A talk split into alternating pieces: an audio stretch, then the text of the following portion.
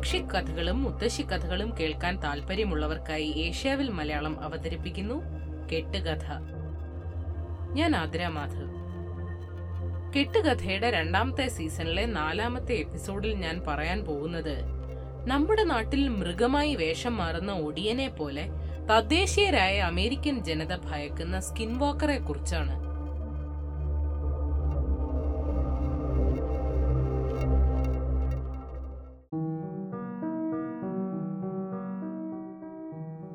American സംസ്ഥാനമായ യൂട്ടായിൽ സ്കിൻവാക്കർ റാഞ്ച് എന്നറിയപ്പെടുന്ന ഒരു പ്രദേശമുണ്ട്.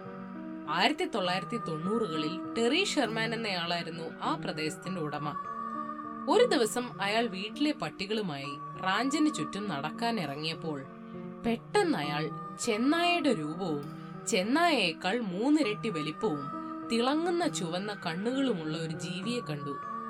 ഭയന്ന് അയാൾ അതിനു നേരെ വെടിവെച്ചെങ്കിലും ഒന്നും അതിനെ പരിക്കേൽപ്പിച്ചില്ലെന്ന് മാത്രമല്ല താമസിയാതെ റാഞ്ചിലെ പശുക്കളും മറ്റ് വളർത്തു മൃഗങ്ങളും ദാരുണമായി കൊല്ലപ്പെടാൻ തുടങ്ങി. മഞ്ഞു മൂടി കിടന്നിട്ട് പോലും കൊലപാതകയുടെ കാൽപാദം പോലും കിട്ടിയില്ല. ഇതിനു പുറമെ ടെറി തനിക്ക് ചുറ്റും ശബ്ദങ്ങൾ കേട്ടു തുടങ്ങി. തിരിച്ചറിയാൻ കഴിയാത്ത ഭാഷയിൽ ആരോ പതിഞ്ഞ സ്വരത്തിൽ സംസാരിക്കുന്ന ശബ്ദങ്ങളാണ് അയാൾ കേട്ടത്. ഇരുട്ടിൽ നിന്നും കാറ്റിൽ നിന്നും ഒക്കെ ശബ്ദങ്ങൾ ഉടലെടുത്തു തുടങ്ങിയതോടെ അയാൾ പേടിച്ച് തന്റെ സ്ഥലം വിറ്റ് നാടുവിട്ടു ഇന്നും അവിടെ പല അസ്വാഭാവിക സംഭവങ്ങൾ നടക്കുന്നുണ്ടെന്നും അവിടം സ്കിൻ വാക്കറുടെ വാസസ്ഥലമാണെന്നും പലരും വിശ്വസിക്കുന്നു.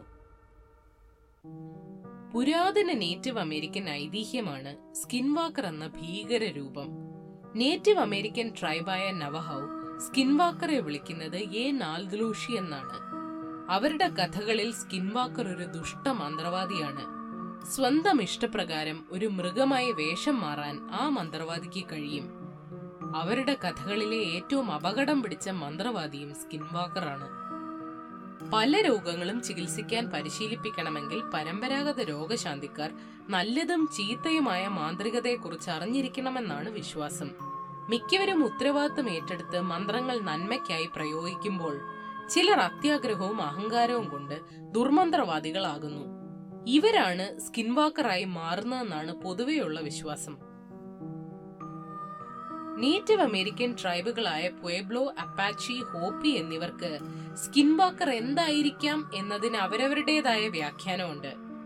തിന്മ നിറഞ്ഞ സ്കിൻ വാക്കേഴ്സ് മരുന്നും ദുർമന്ത്രവും ഉപയോഗിച്ച് വസ്തുക്കളുടെ സ്വാഭാവിക ക്രമത്തെ ദുഷിപ്പിക്കുമ്പോൾ ആ മലിനീകരണം അവർക്ക് ഭീകര ശക്തികൾ നൽകുന്നു.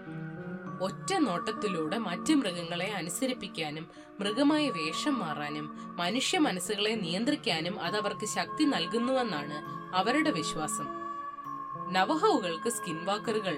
ക്രിസ്ത്യൻ വിശ്വാസങ്ങൾക്ക് സമാനമായി തിന്മയിലേക്ക് വീണ മാലാഖകളെ പോലെയാണ്.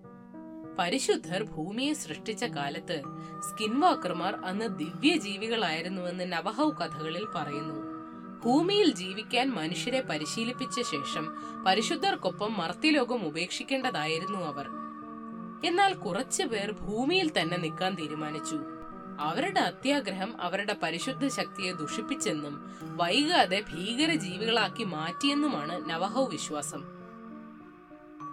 സ്കിൻവാക്കറുകളെ പൊതുവെ കൊല്ലാൻ സാധിക്കില്ലെങ്കിലും വെളുത്ത ചാരത്തിൽ മുക്കിയ ബുള്ളറ്റ് കത്തി കുന്തം എന്നിവ കൊണ്ട് കൊല്ലാൻ കഴിയുമെന്നാണ് കരുതപ്പെടുന്നത്.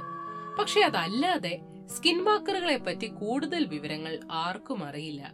നേറ്റീവ് അമേരിക്കൻ ജനത അവയുടെ കഥ പുറം നാട്ടുകാരോട് അധികം പറയാറുമില്ല. അവയെപ്പറ്റി സംസാരിക്കുന്നത് പോലും നിർഭാഗ്യം കൊണ്ടുവരുമെന്നാണ് വിശ്വാസം. അപ്പൊ പിന്നെ എന്റെ കാര്യത്തിൽ ഒരു തീരുമാനമായി. ഏതായാലും സ്കിൻ വാക്കറുടെ കഥ ഇഷ്ടമായെന്ന് കരുതുന്നു. മറ്റൊരു കഥയുമായി അടുത്ത വെള്ളിയാഴ്ച വരാം.